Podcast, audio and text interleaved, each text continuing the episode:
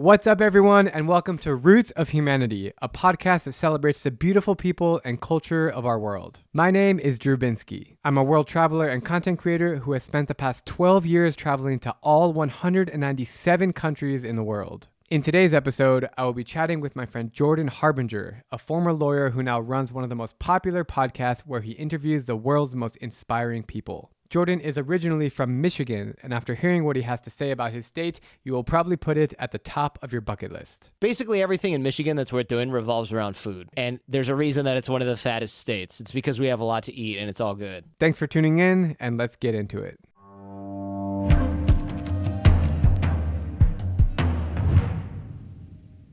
Where are your parents or grandparents or great grandparents from? So, since I'm white and American from Michigan, whenever I ask this question, they're like, So we're Irish, Scottish, Welsh, English, Polish, you know, and you're like, Okay, so no one knows basically.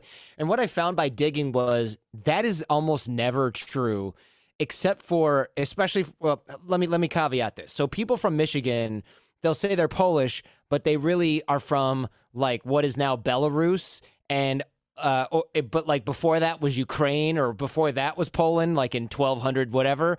And so they speak Polish, but they live, you know, your city where they live is gone, or it's in Ukraine or it's in Belarus. And so they're kind of all right, but also totally wrong. And on my grandfather on my mom's side, he was like English Scottish, but, you know, not like with an accent Scottish, but like not sure where my family's from, came over on a boat Scottish. And my grandmother is from Eastern Europe, but totally not sure. And I looked it up and it's Belarus. It's, it's now it's Belarus uh, but there's also a city with the same name in Ukraine. But I assume it's Belarus because there's a lot of Jews there, and that's the Jewish side. If your mom's mom is Jewish, you're 100% Jewish. Right? Yeah, by Jewish law. But like by like white people, they're like, oh, you're one fourth or one eighth or whatever. I'm like, whatever. You know what? It, it, it's like depends who you ask, right? So so I'm I'm down with any verdict on that.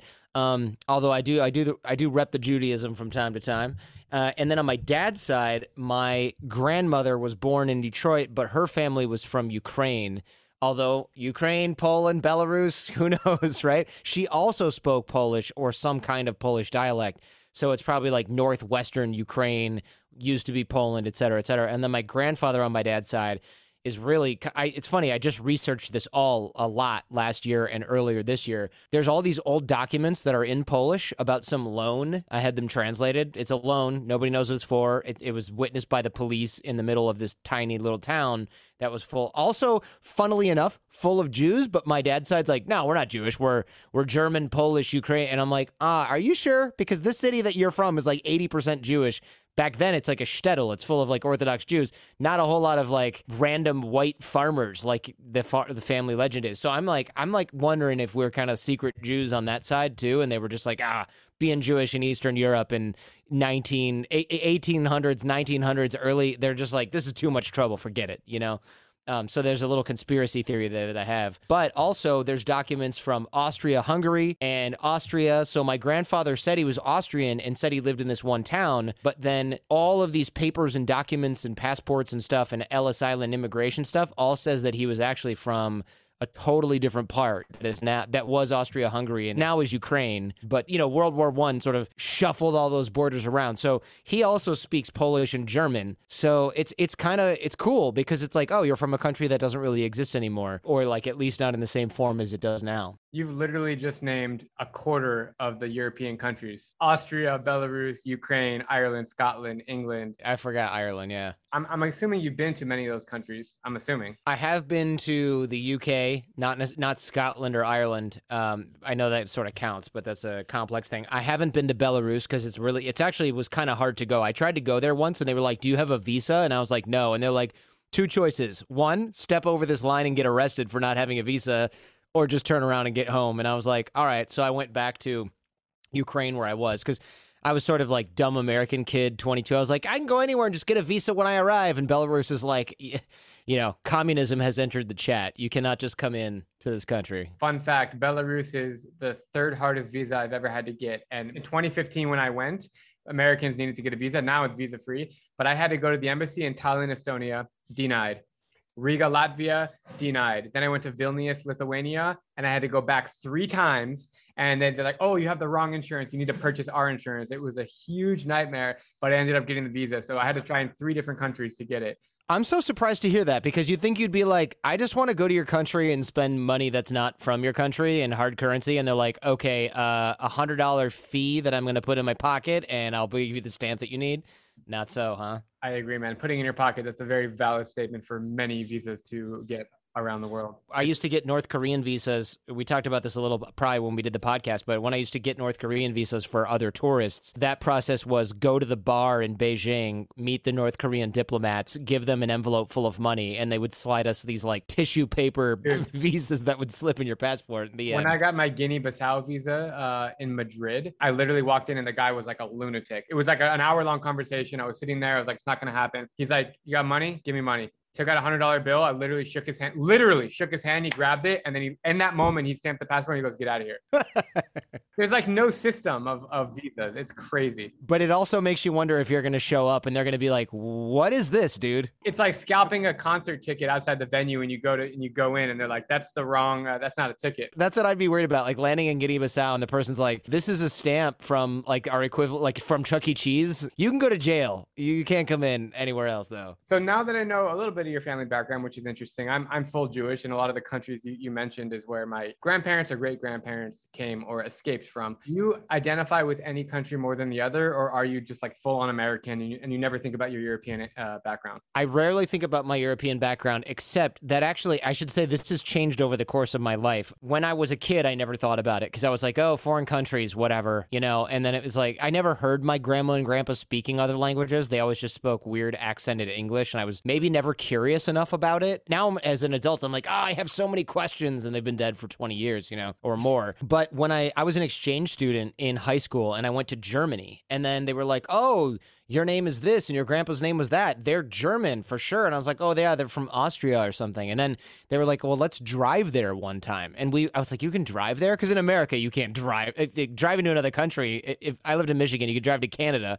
You know, maybe if you're in the South, you could drive to Mexico. You're not driving to some other place. But in, in Europe, they're like, oh, yeah, it's a three hour drive from here. And I'm like, really? So, or not even. So we drove to this city in Austria. And I was like, oh, yeah, my grandfather was supposedly born here. And they're like, all right, let's go to this church where all the people are registered when they're born because there's like one church in this town that probably did all that. So we, we went there and the priest was like, oh, you got to notify me earlier, but I do have some books. Looked through it and was like, yeah, sorry, I don't have anything for your grandfather. And they're like, was he born on a farm? I'm like, oh yeah, certainly. And they're like, oh yeah, we never we never wrote any of those names down. We, we can't keep track of every peasant that gets born in a bale of hay and cow turds. Like, but your grandfather's off the books for sure, man. That was kind of like how it was back in you know 1906, I think that he was born, or 19, yeah, something like that. So let's talk Michigan because that is more of your uh, cultural identity. You grew up in Michigan. I'm a huge Midwestern lover. I, I my dad's from Chicago. Uh, I went to University of Wisconsin Madison. I'm not sure if I told you that, but I spent four years in the Midwest. Absolutely love the culture, the hospitality, and it feels like home for me. Talk about life growing up in Michigan and maybe how Michigan feels different than other parts of the country, and how, why do you love Michigan? Yeah, it's interesting. I, I mean, I don't live in Michigan anymore. I live in California, and California has a lot of friendly people, but it also has a lot of people that are, I'd say, middle of the road slash normal. And I put that in quotes because I came from New York after Michigan. So I went from Michigan to New York and I was like, dang, people are really sort of abrupt. But as I got to know New York and New Yorkers, I was like, actually, they're very nice. They just don't have time for your your bullshit candidly right? So like if you're like excuse me where's the thing? You'll have people walk you to a subway station if they're going in that direction. People think new yorkers are rude but it's because you go hmm i don't know. What's a good place to eat? And they go oh i love uh, o'hara's down the street. And you go mm, i don't know. I don't really want a sandwich. And they're like well good luck dude. Bye. You know like i gave you a recommendation. Go fuck yourself. But new yorkers are very hospitable and they will like come to your aid if you need something a lot of the time. Like it, it really can be more like that like more like michigan than i thought. I went out to breakfast a couple weeks ago with my wife, and there was someone was like, "Oh, nice Detroit Tigers hat you have there, young man." And I was like, "Oh yeah," and he's like, "I'm from St. Clair Shores." They're like talking about baseball and all this stuff. I wish I knew. Uh, I don't care about baseball, but you know, you like talk about it to be friendly, and you talk about Michigan stuff, and they're like, "Oh, we retired out here, and our grandkids live out here," and they're talking, and my wife's like, "Wow, they talked to you for like a long time." That always happens when people see your Detroit hat, and I'm like. That's what Michigan's like. You know, California, if you're in Bosnia and you run into someone from California, you're like, oh, cool, California, right on, dude, have a good time. If you meet someone from Michigan and you are in anywhere that's not Michigan, they're like, whoa, my God, what are you doing here? You know, it's like you met them in a volcano. Like they're just surprised to see you. They can't believe it. And some of that is because a lot of people from that area don't travel as much. So when they do, they're like, it's such a small world. Whereas Californians are like in Australia and they're like, oh, yeah, whatever, you know? So I do think that that's cool about the culture, and I, I sort of I appreciate that about Michigan because it feels a little bit safer, even if it's not. It's just a thing that feels safer when people are nicer to you, or like I've been locked out of places in Michigan in the winter, and they're like, "Oh, honey, wait in here, it's too cold," and I'm like, "This stranger is like letting me in their house because it's freezing." Well, one, it never gets freezing in California, but if you if it was 110 out, I don't think anybody'd be like, "Oh, honey, wait in here." They'd be like, "Dang, look at that idiot standing out in the sun." I'm in Phoenix right now. I just moved back here because I'm from originally, but it's the same people aren't they don't have that really genuine hospitality warmth that they, that you can find in the midwest which is and the south also has it. I have family in texas but if you travel through georgia and alabama i mean those people are just so incredibly hospitable. So it is interesting to think about that when you break the country up in, in that way. Some of it's transplants though man. Like if you meet someone in california what are the odds that they're fr- born and raised in California? Eh, 50 50. I mean, not really, but you know, that contributes to the breakup of like strong community roots. You know, if you're in Michigan, you run into somebody from Michigan, there's like a really good chance they lived in that same place for their whole life or 30 years or whatever. So, of course, they know you're not from there. They know everyone around. They know the situation. They know what the weather's going to be like. I'm not going to do that for somebody that I run into in New York City if I've been there for a year and a half. Not necessarily you know, because I don't feel as rooted there. I think that's part of it. Absolutely, man. If somebody's going to visit Michigan for the first time and they have like a week to spend and they've never been before and they're super excited, where would you tell them to go? Places are one thing. I would say definitely check out the new downtown Detroit. They're sort of rebuilding that and making it nicer. It goes in waves, but there's like all this sort of privatized cool stuff, hipster hipster-ish down there. You got to go to these restaurants called Coney Island. They're everywhere. I didn't realize when I moved that this was only kind of a Michigan thing they're named after an amusement park in New York for some reason, but they serve a very specific type of hot dog with a very specific type of skin on the hot dog, with a very specific type of meat blend in the hot dog, very specific type of mustard, onion. You could throw ketchup on there. The very specific type of bun. They're cooked in a very obviously specific type of way, and it's like a chili, and there's chili on there, but it's not like good quality chili. It's bad quality chili, but it's delicious. So you have to get that kind. And whenever I go to a restaurant in California, a restaurant in New York, or a restaurant somewhere else, and they try and make it, they blow it. They're like, "Oh, I can't find Koegel's hot dogs, so I just use this." And it's like, "Nah, not not good." Oh, I put my homemade chili on there, not like this Hormel stuff that's been in a can for three years. Eh, not the right thing. So you got to get Coney dogs. You definitely never only have one. You have like three and you get chili cheese fries with it, and then you don't eat for three days because you can't. Where else would you tell people to go? This is something I have found it doesn't exist in a lot of other places, maybe just in California. There's a cider mill, and it's really there's they're all over actually, but they make fresh cider and they ferment some of it, and they make donuts. And you go there, and it's kind of like a pumpkin patch scenario, and they do a lot of like hay rides and haunted houses. And I've been trying to find that in California, and you can find a pumpkin patch but you can't find one that has like an apple orchard and that they're making cider and that they're also making donuts. I don't know if that's a Michigan thing or what. Basically, everything in Michigan that's worth doing revolves around food. And there's a reason that it's one of the fattest states. It's because we have a lot to eat and it's all good. That's awesome, man. Some of those scenes you described are so, I, I feel like I've been there before, even though I haven't been to that place. But like, I was just talking about this with someone. I was at a folklore festival in Myjava, Slovakia. It's in the countryside of Slovakia. And it was just the way that they made the food. And it's like, you know, it's been passed down generation after generation generation and they're wearing the same traditional clothes and they're singing these folk songs. And i'm just like this is incredible. And, and so much of, of our country of the united states it's literally split. It's like if you go to countryside and if you go to midwest and, and southern states you can find that a lot but we have country music. It's not from the middle like you transported to the middle middle ages with the True. folklore in slovakia. Like that's some like minstrels dancing playing like the lute or whatever. But in in america we don't think about this because we go oh it's a rednecky southern stuff. Country music is not as old granted but that is that's as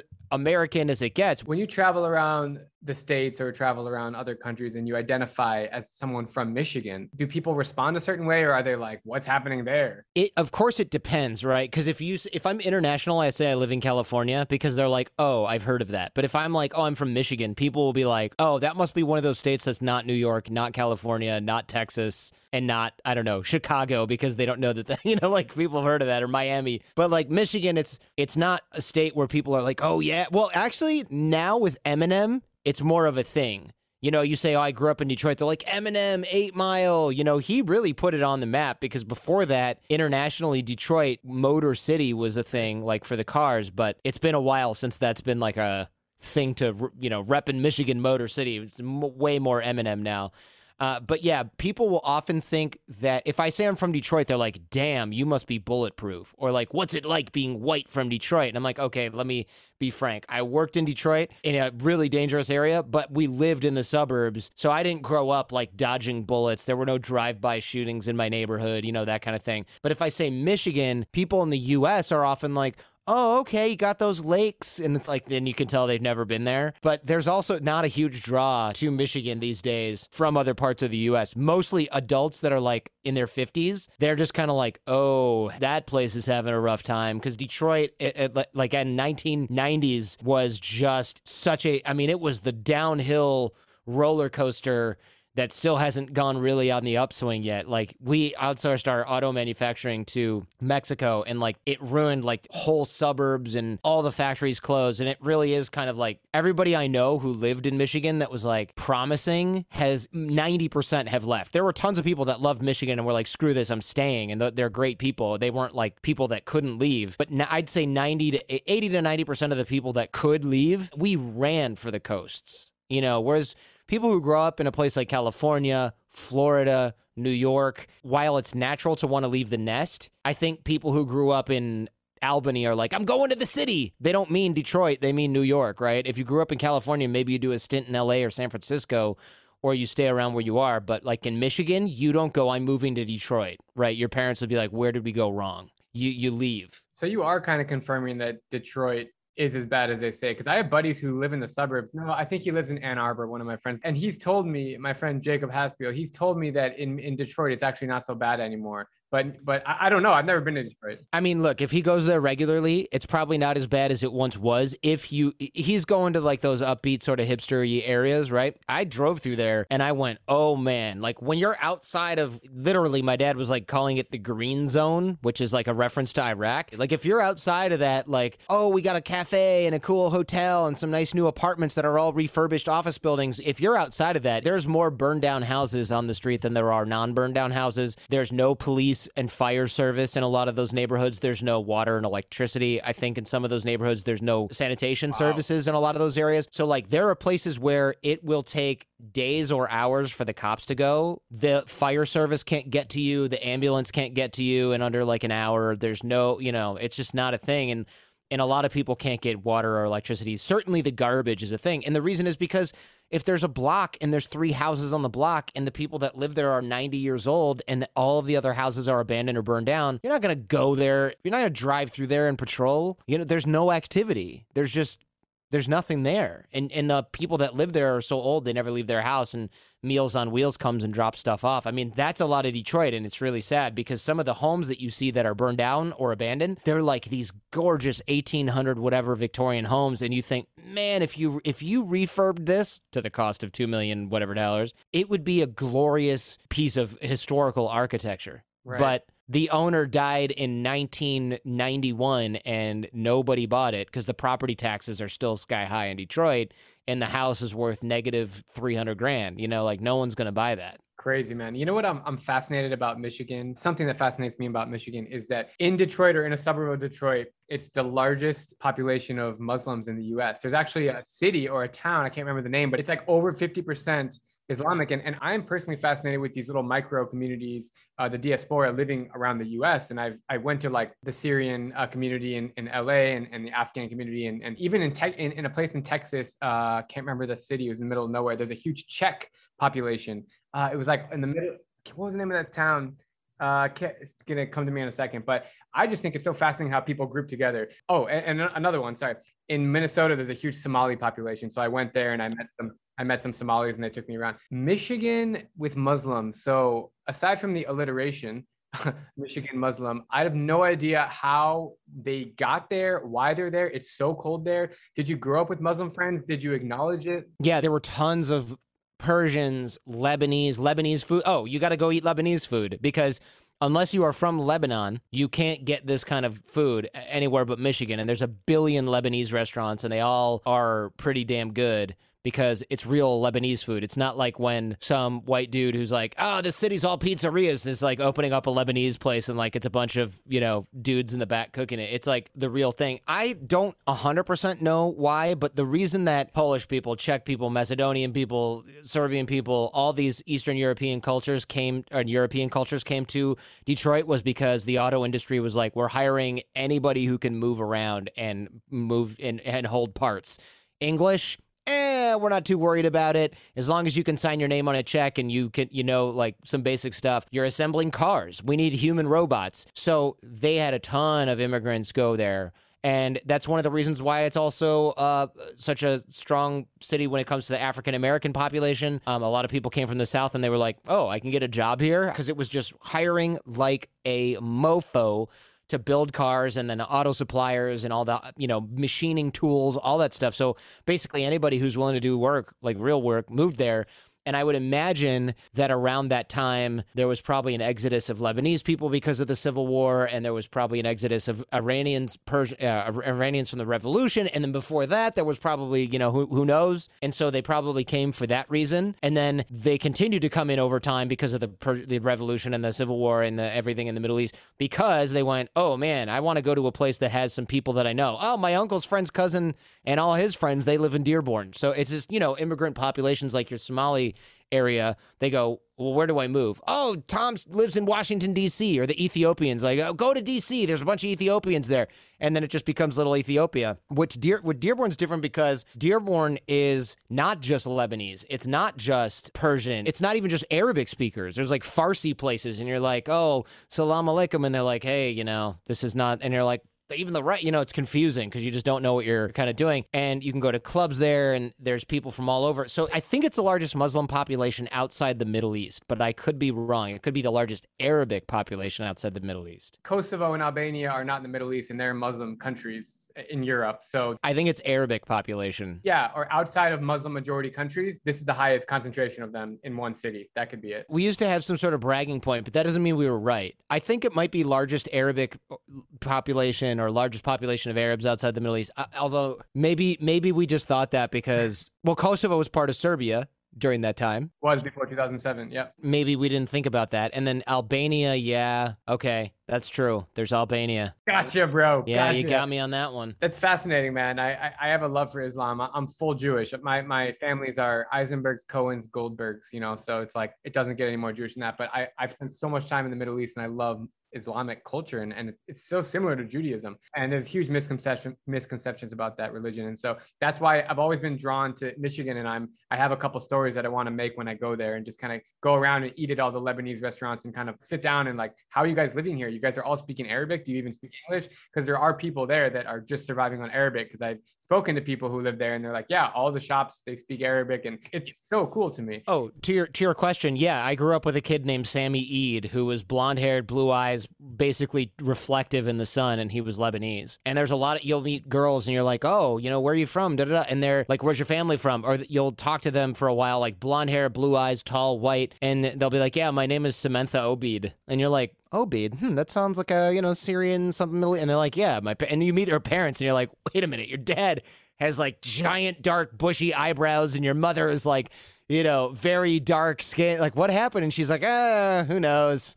Middle East, because the Middle East has such weird genetics, right? It's like there'll be entire populations of people that are like blonde hair and blue eyes, and it's not like they're not albino. They just have some recessive gene that's from like you know Crusaders or whatever, and there you go. Dude, you would be so surprised when I traveled through Syria and even like Iraq. I was there a few months ago people will start speaking Arabic to me. And I'm like, dude, clearly I have red hair. And they're like, and they show me a picture on their phone. They're like, look, my cousin has red hair. And then I'll be on the street and I'll like meet someone with the same hair color and we have this weird eye contact.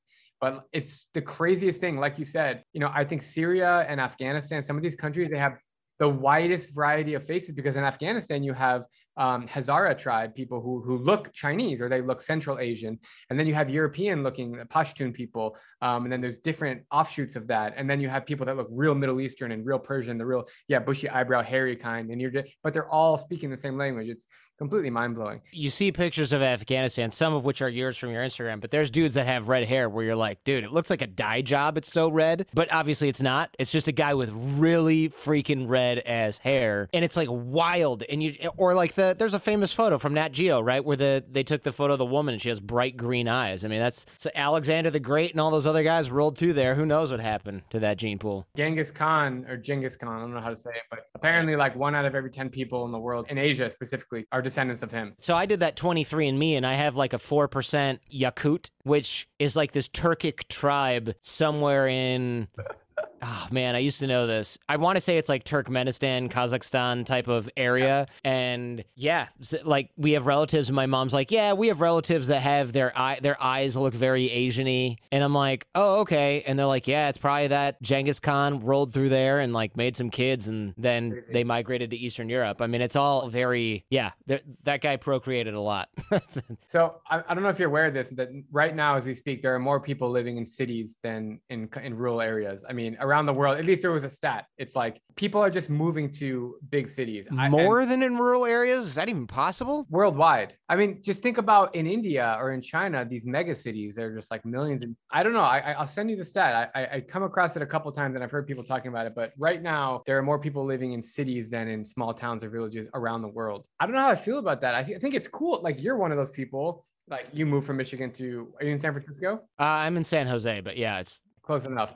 I think it's it's great to live in big cities. I mean, I lived, I spent most of the last 10 years living in Prague, in Seoul, which is one of the biggest cities in the world, in Manila, Hanoi, Bangkok, LA. So I've spent, I love big cities. I love the mix and the randomness of, uh, of and stuff. But I feel like people really lose their identity. Like think go fast forward a thousand years from now, if everybody's living in these big metropolises, then like how are we going to even relate to each other? I mean, how are we going to have those? How are we going to have those Michigan hot dogs that you're talking about?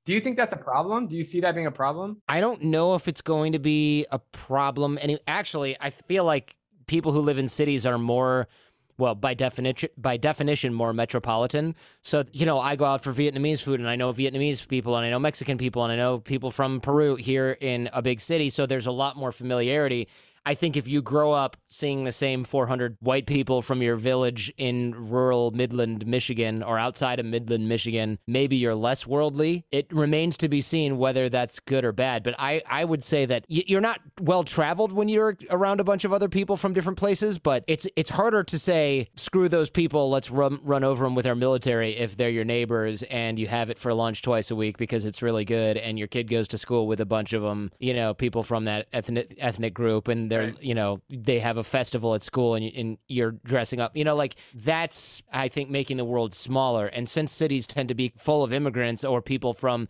different backgrounds i feel like it's it's probably better. Not that mega cities are, are good for the environment or anything like that, but you know, just as far different as like people getting along. Yeah, different, different conversation, exactly. If you could give one message to everybody in the world listening, what would you say to them? Sometimes it's better to build a longer table than a taller fence with the resources that you've got. And I realize that a lot of people don't feel like they have very much right now, especially with COVID and the pandemic, and there's a lot of stress. But I think when we're in lean times, and unless you're heavily invested in the stock market, this is a lean time for a lot of people, it's tempting to build that taller fence. But really, what we do need is that longer table, right? It's scary to me that a lot of people are going the fence route when I think what the world needs really is is to to rally. And this isn't just kumbaya, but like this is a little bit meta, but or, or deeper than you probably wanted. But we're going to be facing like a rising China China that Chinese people, great. Chinese Communist Party, authoritarian, not great for the world. You know, we really do have to settle our differences with a lot of these major powers and stop virtue signaling and being divided to one another. Because if, if we're going to have great power conflict and we want to keep it from killing everyone, we really do need to be able to sort of buddy up to Australia, France, Germany, the UK, Mexico, Canada. Like, we can't sit here and beat each other up because we won't wear masks or get vaccinated. I mean, we have to really like decide what's important because because right now the enemies of the free world are laughing at us for doing this. I know they are because they're causing some of this through disinformation. So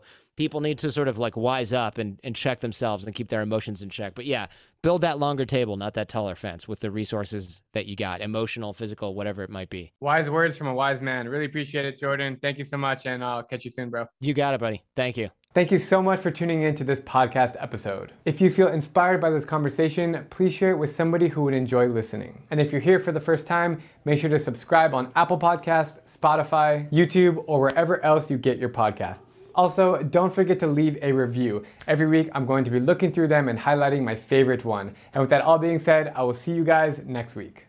What's so special about Hero Bread's soft, fluffy, and delicious breads, buns, and tortillas? Hero Bread serves up 0 to 1 grams of net carbs, 5 to 11 grams of protein, and high fiber in every delicious serving. Made with natural ingredients, Hero Bread supports gut health, promotes weight management, and helps maintain blood sugar. Hero also drops other limited edition ultra low net carb goodies like rich, flaky croissants and buttery brioche slider rolls. Head to hero.co to shop today.